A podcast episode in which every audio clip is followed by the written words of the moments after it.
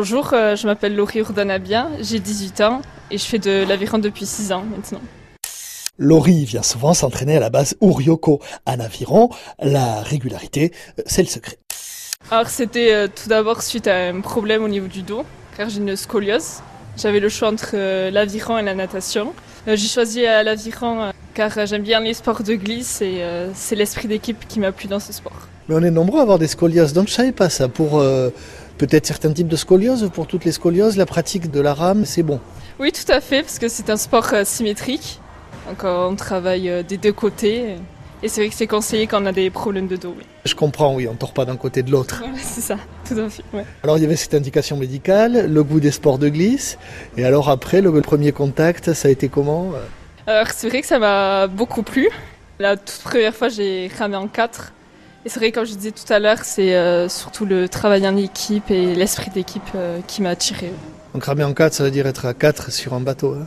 Oui, c'est ça, faut être euh, coordonné, écouter les ordres du barreur aussi. Et c'est d'ailleurs Paco qui a été mon tout premier entraîneur. Il est bien? Oui, très bien.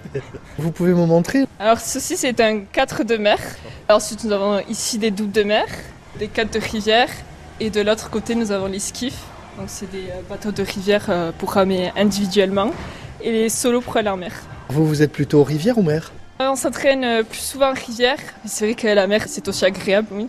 Puis ça permet, dans les deux cas, de progresser et d'améliorer sa technique. On imagine en regardant les rameurs quand même que c'est un sport bien physique et qu'il faut beaucoup s'entraîner, et c'est le cas? Non, pas forcément, ça va être un sport de loisir également. Bon, pour notre part, euh, quand on est compétiteur, on s'entraîne 4 ou 5 fois par semaine. Vrai que ça demande de l'investissement, mais euh, ça me plaît, euh, ça ne me dérange pas, je, viens avec plaisir euh, m'entraîner. Bon, qui dit compétition, dit disponibilité. Oui, c'est vrai. Euh, En compétition, euh, je fais souvent un double. Donc c'est vrai que lorsqu'on rame avec euh, une autre personne, on a plus de mental, on se soutient euh, les uns les autres. Donc on a des partenaires habituels, c'est ça?